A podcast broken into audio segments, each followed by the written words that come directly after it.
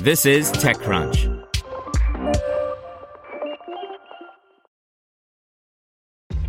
This episode is brought to you by ShipStation. You know, some things take a lot of work, like sending little robots to far off distant planets. And just as that's challenging, so too is running a successful e commerce business, especially when there's so much to do. So I want to introduce you all to ShipStation. Now, I love using ShipStation because of its easy to use dashboard, which makes managing orders and printing labels a breeze and super smooth. Oh, and the customer service is just out of this world. It's exactly what you need to help grow your business. Sign up for your free 60-day trial at shipstation.com slash technews. That's shipstation.com slash technews. This is TechCrunch. Google will start erasing location data for abortion clinic visits by Taylor Hatmaker. In the aftermath of the Supreme Court's decision to strip federal abortion rights in the U.S., many people are questioning how the apps they use every day might suddenly be turned against them.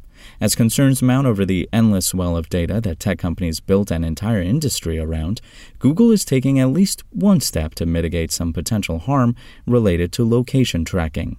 The company announced Friday in a blog post that it would remove location history data about some particularly personal places from a Google account shortly after someone visits.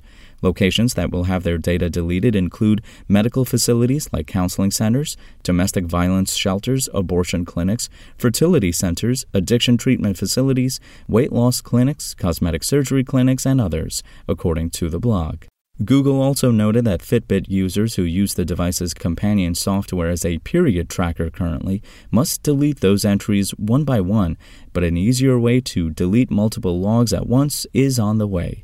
The change to location history will go into effect in the next few weeks, emptying one potential bucket of data that law enforcement could demand from the company. Google notes that its location history feature is off by default for people who use its services, but if you're not sure about that, it's always worth double checking what personal information you're actively sharing with text data brokers, particularly now.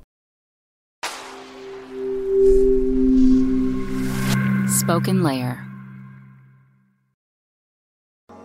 To hear everything you need to know about the week's top stories in tech from the people who wrote them, check out the TechCrunch podcast, hosted by me, TechCrunch managing editor Darrell Etherington. Each week, we go in depth on two or three of the week's top stories from in and around the startup ecosystem, and I'll be joined by the TechCrunch experts who covered them. They tell us why the news is so important and what they think matters most to you, our listeners, whether you're just interested in tech or that's where you make your living. New episodes drop every Saturday morning, so be sure to subscribe to the TechCrunch podcast wherever you listen to podcasts.